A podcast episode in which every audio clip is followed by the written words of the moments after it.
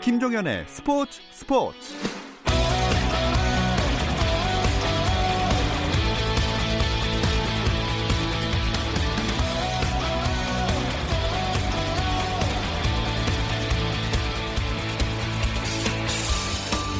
스포츠가 있는 저녁 어떠신가요? 아나운서 김종현입니다. 오늘 하루 스포츠계를 돌아보는 스포츠 타임라인으로 김종현의 스포츠 스포츠 출발합니다.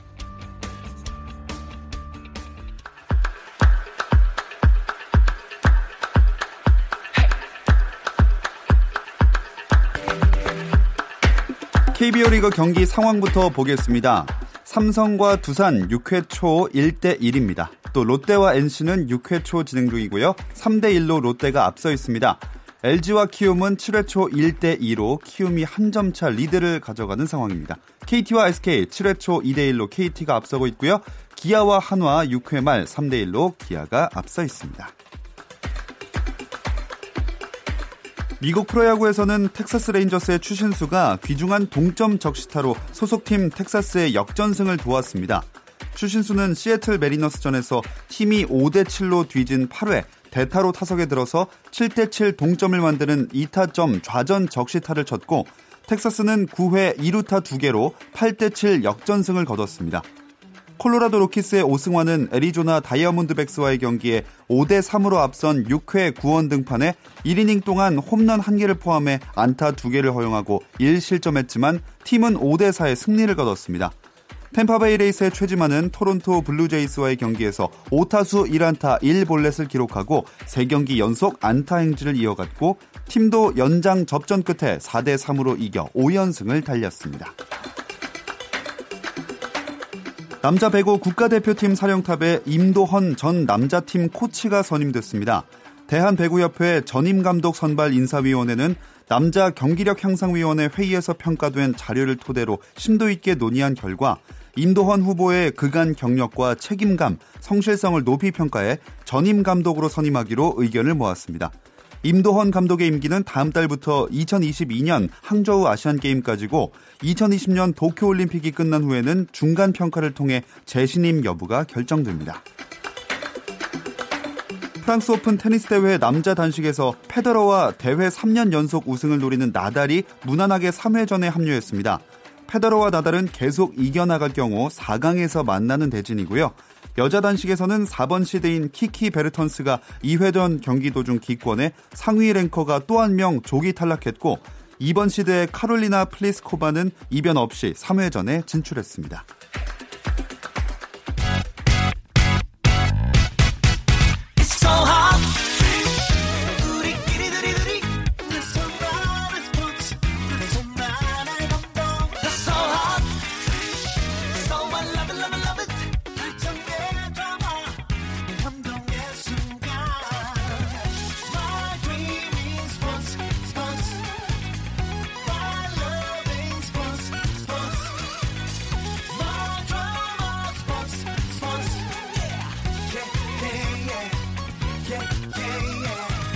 김종현의 스포츠 스포츠.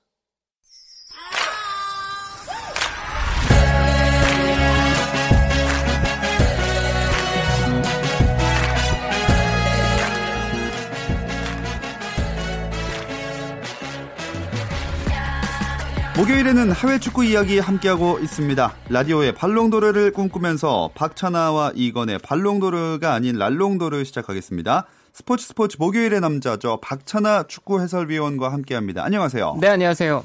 아, 요새 20세 이하 이거 월드컵 때문에 아마 낮밤을 거의 바꿔서 유럽에 사는 것처럼 살고 계실 것 같은데요? 아, 일반적으로 제가 뭐 아무래도 해외 축구와 뭐 관련된 일을 많이 하다 보니까 자주 듣는 질문 가운데 하나예요. 음. 바꿔서 살면은 힘들지 않으시냐는 질문을 뭐 나름대로 많이 받거든요. 네, 그런데 제가 항상 드리는 어, 답변이 예. 바꿔서 계속 살 수 있으면 차라리 나을 것 같다. 아. 네.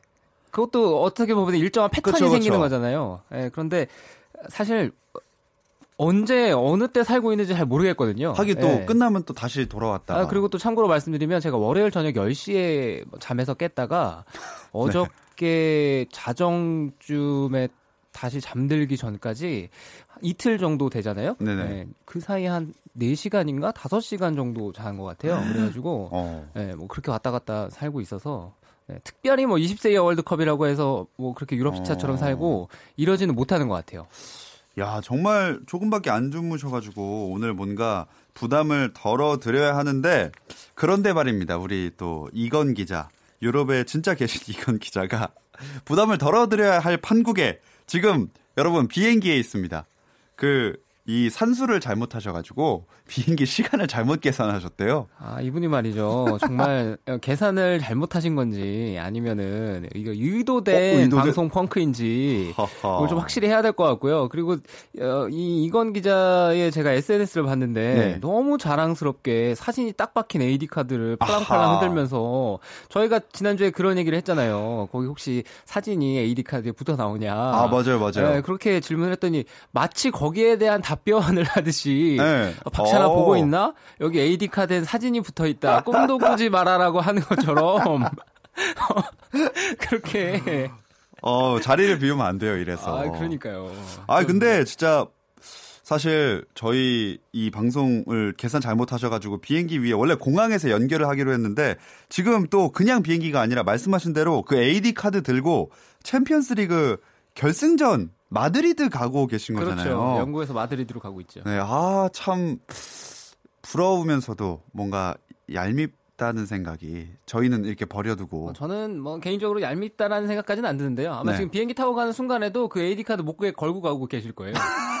절대 집에 갈 때까지 다른 끈... 건 다른 건 다 잃어버려도 네. 어 여권이야 뭐 만약에 분실이 되면 안 되겠지만 네. 네. 여권이 분실이 되면 그래도 뭐 국경을 넘어가거나 아니면 신분을 대체할 만한 뭐 그런 수단이 뭐 생길 수도 있고 그쵸, 임시로 발급받을 수도 있지만 그 AD 카드는 잃어버리면 그냥 끝이잖아요. 그럼요. 왠지 다음 주에 저희 전화 연결할 때까지 메고 계시지 않을까. 네, 지금 구름 위에 있는 이건 기자 얘기를 해봤습니다. 어, 박찬하 의원은 그러면 그 폴란드의 그 20세 이하 월드컵 현지 분위기를 조금 알고 계신가요? 아, 저는 뭐 간접적으로밖에 저도 기사라든가 아니면 또 최근에는 영상 뉴스들이 많이 나오잖아요. 네. 네, 그렇게 해서 그런 것들로 인해서 어, 간접적으로 접할 수도 있고 네, 그렇게 하고 있는데 분위기가 그래도 괜찮은 것 같더라고요. 우리가 음. 1차전 우승 후보인 포르투갈 상대로 90분 뭐 동안 그래도 선전하면서 1대 0으로 아쉽게 뭐 패했지만 네. 선전을 해서 어, 분위기가 그래도 이제 괜찮게 시작을 했고 특히 2차전 남아프리카 공화국과의 경기는 우리로서는 배수해진 정말 막다른 골목에서 반드시 이겼어야 되는 경기거든요. 예. 그런데 현지에 뭐 경기를 보셨던 분들 다 아시겠지만 갑작스럽게 폭우가 쏟아지고 음. 그리고 남 아공이 우리와 경기를 할 때 플레이 스타일을 바꿨어요. 어. 아, 그래서 우리 선수들이 전반에는 많이 당황했고 어, 거의 일방적인 어떤 상대의 공격을 뭐 우리가 90, 45분 동안 거의 수비만 하면서 많이 흔들렸었거든요. 네. 네, 그런데 실점하지 않고 잘 넘어갔던 것이 결국에는 이길 수 있었던 원동력이 됐고요. 어, 그리고 그 경기를 잡아냄으로 해서 우리 어린 선수들이 또 1차적으로 뭐 목표로 삼았던 1승 했고 그러면서 분위기는 계속 좋아지는 것 같습니다. 아, 사실 포르투갈전 끝나고 나서는 아 그래도 어 적당히 비겼으면 좋겠다라는 예측을 했는데 져서 분위기가 조금 처질 수가 있었거든요. 그래서 남아공을 그래도 잡아서 참 그나마 편한 마음으로 3차전에 갈 수 있게 됐습니다. 이제 3차전 상대가 아르헨티나와의 최종전이고 이게 우리나라의 16강행을 결정 지을 텐데 사실 근데 이기긴 어렵지 않을까요? 어, 그것은 경기를 해봐야 알 수 있죠. 개, 어, 경기를 해봐야 알 수 있고요. 그리고 우리가 아르헨티나전에서 경기 결과가 설사 좋지 않을 수도 있고, 그리고 뭐 원했던 결과 중에 하나였던 16강 진출이 실패될 수도 있는데요. 네. 그러니까 저는 어, 개인적으로는 좀 이런 관점으로 이번 20세 이하 월드컵을 어, 바라봤으면 하는 개인적인 소망이 있는데 그 바람 중에 하나가 뭐냐면 우리 어린 선수들이 1차적으로 월드컵 진출권을 따낸 것 자체는 박수 받아야 된다. 음. 네, 그렇게 해서 우리의 전력 자체가 월드컵에 나가는 것이 일단 목표인 상태였고요. 왜냐하면 예. 우리가 2015년 월드컵 진출권을 따내지 못했고 2017년도 아시아 대회의 성적을 봤을 때는 월드컵에 못 나가는 성적이었어요. 그런데 어허. 2017년 20세 월드컵을 우리가 개최하면서 개최국이었기 때문에 우리가 나가서 이승우 선수의 그런 활약도 볼 수가 있었고 또 16강까지도 올라갔던 결과였거든요. 그러니까 지금 아주 냉정하게 말씀을 드리면 우리 20세 이하 레벨 자체가 한때는 아시아에서 최강이었던 시기들이 꽤 있었어요. 네. 네, 꽤 긴 시간이었고 정말 아시아에서 최강 8강이었는데 이제는 월드컵 진출권을 따내는 것조차도 어려울 정도로 음. 우리 현재의 그 20세 이하 팀의 레벨 자체가 아시아에서도 상위권이 아니거든요. 네. 네, 그런 상황에서 일단 월드컵에 나갔으니까 박수 받아야 되고 월드컵에서 도전하는 것 자체가 이 선수들에게는 경험이고 또 계속 응원을 받아야 될 부분이거든요. 네, 그래서 설사 아르헨티나전에서 결과가 좋지 않더라도 좀 응원을 많이 했으면 한 했으면 좋겠다라는 생각이 1차적으로 들고요. 네. 그리고 아르헨티나는 이미 2승을 했습니다. 2승을 해서 16강에 올라가 있어서 아마 우리와의 경기에서는 약간 힘을 아끼면서 음. 경기를 하게 될 수도 있어요. 네, 그래서 우리가 그 부분을 좀 적극적으로 파고들고 우리도 1차전보다는 2차전이 훨씬 더 내용이 조, 좋아졌거든요. 네. 그래서 그런 것들을 우리 선수들이 주눅들지 않고 또 할 수 있는 것만 제대로 다 해낸다면 아르헨티나와의 경기 결과 괜찮게 만들면서 16강에 어, 어, 가게 되지 않을까 음. 네, 이런 기대를 하고 있습니다. 참 뭐 이번에 성적이 중요하겠지만 또 사실 지금보다는 이제 미래를 더 봐야 하는 선수들이잖아요. 그러니까 너무 한 경기 한 경기에 이렇게 그 사람들이 많은 질타를 하면 좀 힘들 수 있으니까. 그렇죠. 박수와 예. 응원이 필요한 선수들이고요. 이제 20살인 선수들이고 그리고 성인 레벨의 어떤 팀과 직간접적인 비교를 하면은 어려운 측면이 많아요. 예. 네, 무슨 전술 전략도 마찬가지고요. 개인 기량도 그렇고 전체적인 뭐 국제 경기에서의 경험도 그렇고 아무래도 성인 레벨과 비교했을 때는 역시 뭐 칭찬보다는 아 이게 약간 이러면 안 되지 않을까 이런 생각이 먼저 들 수가 있거든요. 네네. 하지만 관점을 달리해서 보면은 아 어린 선수들이 그래도 뭐 실수가 나올 수도 있지만 그걸 극복하면서 잘 해나가는구나. 네, 이런 관점으로 좀 지켜보시면 훨씬 더 20세 월드컵을 즐길 수도 있을 것 음. 같고, 음. 네, 이 어린 선수들도 어, 도움을 많이 받을 수 있습니다. 갑자기 경기 보시다가 청취자분들 화가 나면 그 나의 10대 시절을 생각해 보신다면 좀 너그러워지지 않을까 생각합니다. 자, 우리나라는 그렇고 그렇다면 어, 박찬남 위원이 생각하는 우승 후보 이번 대회 우승 후보는 어느 나라가 될까요? 뭐 당초에 이 대회가 시작되기 전에 가장 강력한 우승 후보는 유럽의 두 나라였습니다. 최근에는 이제 남미의 20세의 어떤 강세보다는 최근 경기는 계속 유럽 팀들이 20세 의 월드컵에서 우승을 하고 있거든요. 네. 2011년 대회 이후로부터는 그래서 이번 대회 역시도 프랑스와 포르투갈 그 중에서도 포르투갈이 그대로 전력이라든가 또 유럽 대회에서 얻었던 성과를 봤을 때는 포르투갈이 가장 강력한 우승 후보라는 평가였어요. 네. 네, 그런데 어, 포르투갈은 2차전이었죠. 아르헨티나와의 경기에서 패하면서 어, 약간 조별리그가 마지막까지 3차전까지 온 힘을 다 써야 되는 그런 상황이 됐고요. 프랑스는 뭐 예상대로 순조롭게 진행이 되고 있습니다. 네, 프랑스는 16강 진출을 확정 지어서 2조에서 지금 승점 6점을 확보하고 있거든요. 그래서 음. 어, 순조롭게 지금 16강에 올라가 있는 상태죠. 그럼 프랑스와 아르헨티나 말고 16강행이 확정된 나라들은 또 어디가 있나요? 16강이 확정된 나라들이 있습니다. 이탈리아, 콜롬비아, 세네갈, 일본. 네, 이 네 나라가 이제 16강 진출을 확정 지었고요. 그리고 이제 A조와 B조 경기가 끝났는데 우리한테는 좀 안 좋은 경기 결과거든요. 어, 음. 왜냐하면은 20세 월드컵은 와일드카드 제도가 있어요. 그래서 네. 3위 6개 팀 가운데 4개 팀이 16강에 올라가게 되어 있습니다. 그런데 지금 A조, B조 경기가 끝났다고 말씀을 드렸는데 A조, B조 3위 팀이 승점이 4점이 됐어요. 어. 네, 그래서 어, 우리가 현재 승점 석점이잖아요. 네네. 물론 지금 우리는 마지막 경기 하기 전인데 조 순위만 봤을 때는 2위입니다. 어, 근데 와일드카드 싸움으로 만약에 떨어지게 되면은 예. 승점 넉 점인 팀이 두 나라가 이미 나왔기 때문에 네. 한 발 앞서 있는 상황이군요. 그렇죠. 그 한발 남아 아, 앞서 있고 만약에 우리가 아르헨티나와의 경기에서 승점을 얻지 못하면 우리는 3점에 그냥 묶이게 되거든요. 예. 그래서 이 넉점 팀 외에 이제 두 자리를 경쟁을 해야 되는 상황이라서 우리로서는 뭐 아르헨티나전에서는 무조건 무승부 이상의 결과를 음. 얻는다 이런 각오로 네, 경기를 해야 될 것 같습니다. 네, 그래도 아르헨티나 입장에서는 이렇게 간절한 경기는 아니기 때문에 이미 확정해서 그나마 다행인 것 같습니다. 아르헨티나전이 6월 1일 토요일 오전 3시 30분에 열리는데요. 한번 잘 해서 16강 갈 수 있는지 지켜보는 시간이 될 것 같습니다. 라디오의 발롱도르, 랄롱도르 박찬하 위원과 함께하고 있습니다. 잠깐 쉬었다 올게요. 스포츠 잘 압니다. 김정현의 스포츠 스포츠. 자, 해외 축구 라디오 방송의 발롱도르를 꿈꾼다. 박찬하 이건의 발롱도르. 이건 기자는 지금 하늘 위에 있어서 네, 연결을 못했고요. 박찬하 축구 해설위원이 앉아 있습니다. 자, 이건 기자가 지금 마드리드로 열심히 가고 있다고 하니까 챔피언스 리그 결승전 빨리 보고 싶어지네요, 저도. 어, 자세하게 결승전 뭐 장소라든지 일정 좀 짚어주실까요? 네, 챔피언스리그 결승전은 한국 시각으로는 일요일 다가오는 일요일 새벽 4시입니다. 스페인 마드리드의 아틀레티코 마드리드의 홈 경기장이에요. 완다 메트로폴리타노에서 네, 결승전이 치러질 예정입니다. 자, 이게 선발 여부를 섣불리 예측할 수는 없겠지만 손흥민 선수가 나오게 될까요? 어떨까요? 지금까지의 상황을 봤을 때는 손흥민 선수가 뭐 부상의 이유가 아니라면 선발로 나올 확률이 높지 않을까 네, 이렇게 예상을 해야 될 것 같고요. 네, 아무래도 포체티노 감독도 나름대로의 고민이 있겠지만 손흥민 선수가 조커로 나오는 것보다는 그래도 선발로 뛰는 것이 전체적으로 팀 에너지라든가 뭐 공수 양면 뭐 모든 네. 것들을 고려해 봤을 때 팀에 도움이 되는 측면이 더 많은 것 같아요. 음.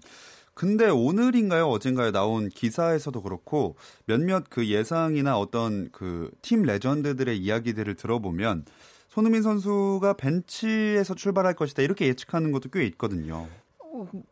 사람들의 생각은 뭐 항상 다를 수도 있고 그런 예상을 할 수도 있죠. 네, 그런 예상을 할 수도 있고. 근데 한 사이트에서 나왔던 그 예상 포메이션은 그냥 신경을 안 쓰셔도 돼요. 네, 그 사이트가 공신력이 공신력이 없어요.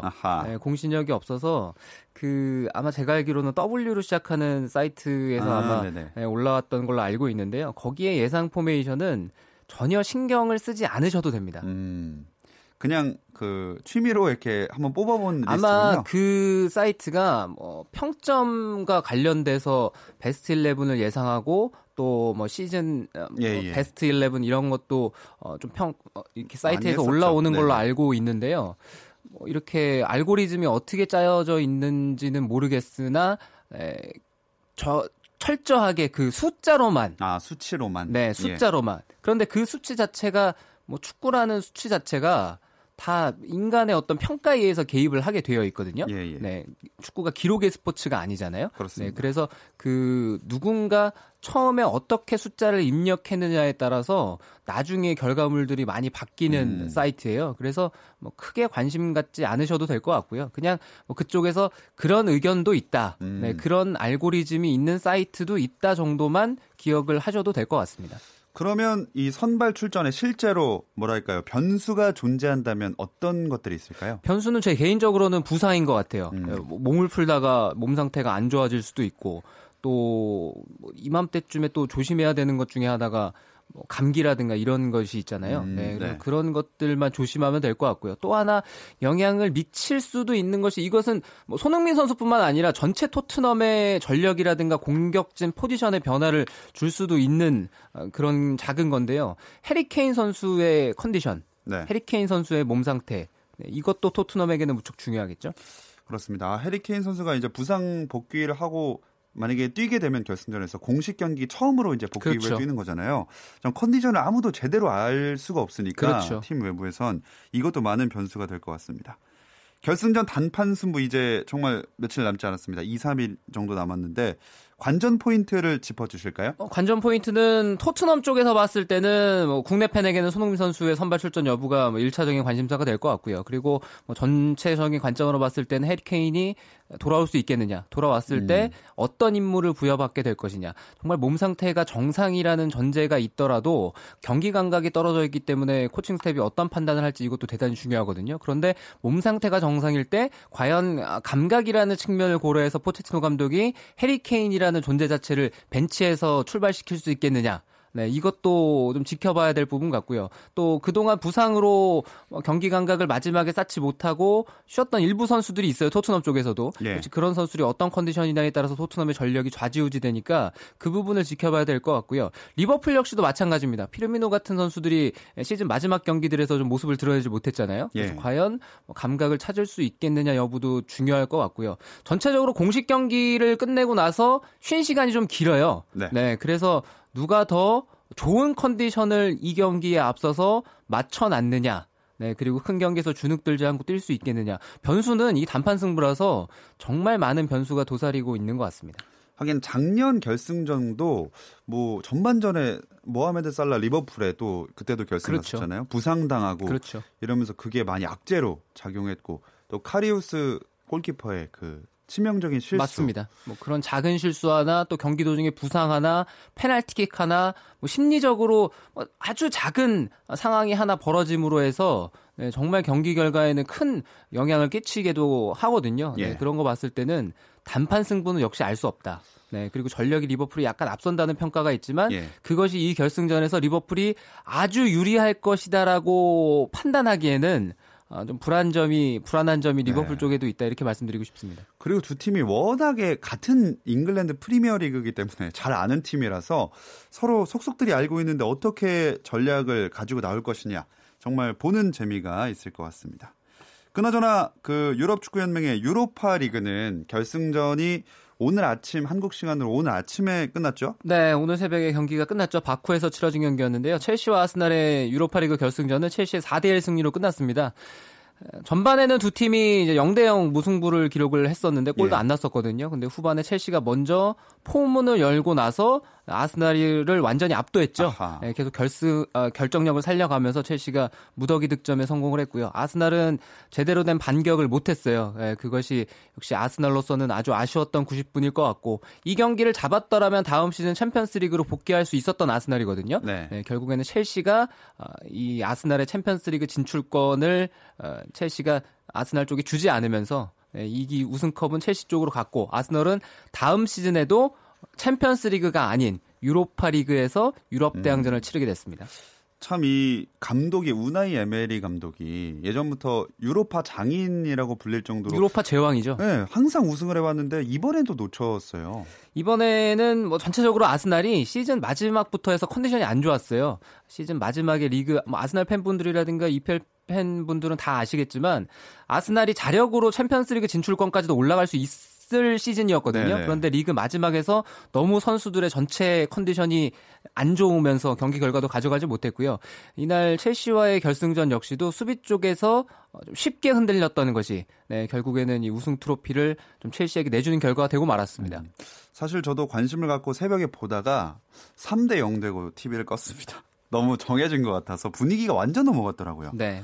그나저나 이 경기가 또 첼시의 전 골키퍼이자 아스날의 현 골키퍼였던 체흐의 마지막 경기이기도 했죠. 그렇습니다. 페트르 체흐 골키퍼가 이 경기를 끝으로 이제 긴 선수 생활의 종지부를 찍게 됐죠.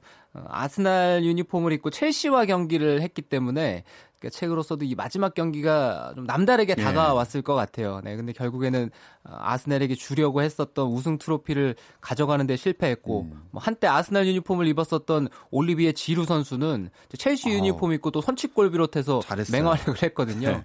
네. 운명이 좀 바뀌는 어. 순간이 됐죠. 또 공교로운 게 최우 선수가 이번 경기 마지막으로 은퇴하고 첼시의 어떤 직책이었죠? 뭐, 디렉터로 이제 네. 간다고 하죠. 네.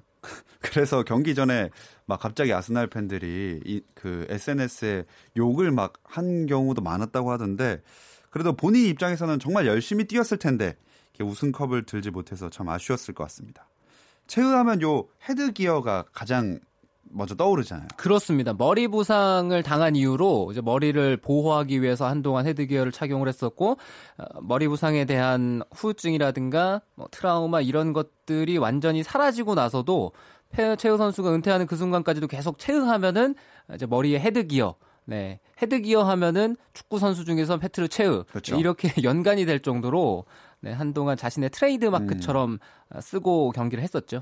이게 예전에 이게 턱을 발로 맞아서 턱이 부러지고 썼었나요? 네, 안면 쪽에 이제 머리 쪽에 부상이었죠. 네. 네. 그 이후로는 이제 오히려 제 주변에 물어봐도 버, 헤드기어 벗은 모습을 아는 사람이 거의 없더라고요. 벗고 경기를 안 뛰었으니까. 네, 그 정도로 굉장한 트레이드 마크였는데 그 체흐 선수가 이제 완전히 헤드기어를 벗게 됐습니다.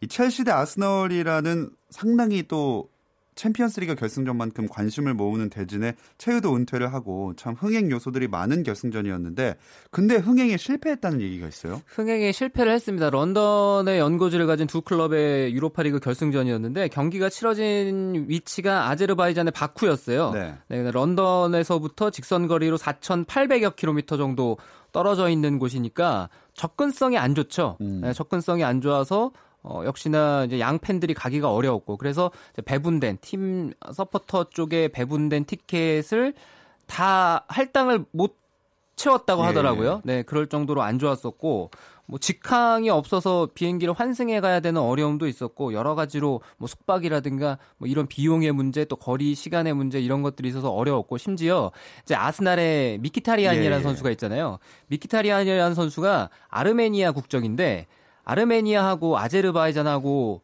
철천지 왼수지간이거든요. 네. 네, 이거는 앙숙 왼수 이걸로도 표현이 안 될 만큼 음. 네, 그럴 정도로 사이가 안 좋아서 미키타리아는 아예 경기를 참여도 못했어요. 예, 네. 아예 비행기를 못안 그렇죠. 탔죠. 네, 그런 거 봤을 때는 역시 우에파가 경기 경기장 결승전 개최 장소에 있어서는 이번 일을 계기로 해서 조금 더 심사숙고해야 된다. 네, 이렇게 생각을 해야 될것 네. 같습니다. 거리도 거리지만 사실 분쟁 지역을 결승전 장소로 선택했다는 게 또 이런 논란을 불러 일으켰기 때문에 아마 많은 팬들이 다음부터는 좀 더 좋은 결정을 바라고 있지 않을까 싶습니다. 자, 이제 챔피언스 리그 결승전 손흥민 선수가 남았고 다른 우리나라 유럽파들의 일정은 전부 마무리가 됐나요? 두 선수가 마무리가 안 됐죠. 어, 권창훈 선수하고 이승우 선수가 마무리가 안 됐는데 네. 권창훈 선수의 디종은 이제 팀의 이제 잔류 플레이오프 네, 떨어지느냐 살아남느냐 네, 그 플레이오프 싸움하고 있고 이승우 선수의 베로나는 승강 하기 위한 그 승격 플레이오프 마지막 결정전 하나 남아 있거든요. 네. 네. 그래서 그 홈앤어웨이 경기가 이제 딱 두 경기 남아 있습니다. 그래서 이승우 선수의 베로나가 1부 리그로 다시 올라갈 수 있는지 그 두 경기의 운명이 달려 있어서 이 두 선수만이 아직 일정을 끝내질 못했고요. 네, 나머지 선수는 대부분 한국 와서 쉬는 것으로 알고 있습니다. 공교롭게도 두 선수 다 플레이오프에 걸려 있는데 두 선수의 잔류 혹은 승격 그 가능성은 어느 정도로? 가능성은 지금 봤을 때는 반반이죠. 네, 근데 상황은 권창훈 선수의 디종은 살아남느냐의 싸움이고 네. 이승우 선수의 베로나는 올라가느냐의 싸움이거든요. 예. 네, 어쨌거나 두 두 선수 모두 다 다 잘 됐으면 좋겠어요. 네, 디종도 음. 잘 되고 베로나도 잘 되고 그래서 우리 선수들이 다음 시즌에는 뭐 많은 선수가 또 일부 리그에서 경쟁하고 활약하는 이런 모습을 보기를 기대하겠습니다. 좋습니다. 우리나라 유럽파들의 시즌 결산은 또 시간을 내서 해보도록 하겠고요. 오늘 박찬하와 이건의 랄롱도르는 여기서 마무리하겠습니다. 박찬하 위원 오늘 고맙습니다. 감사합니다.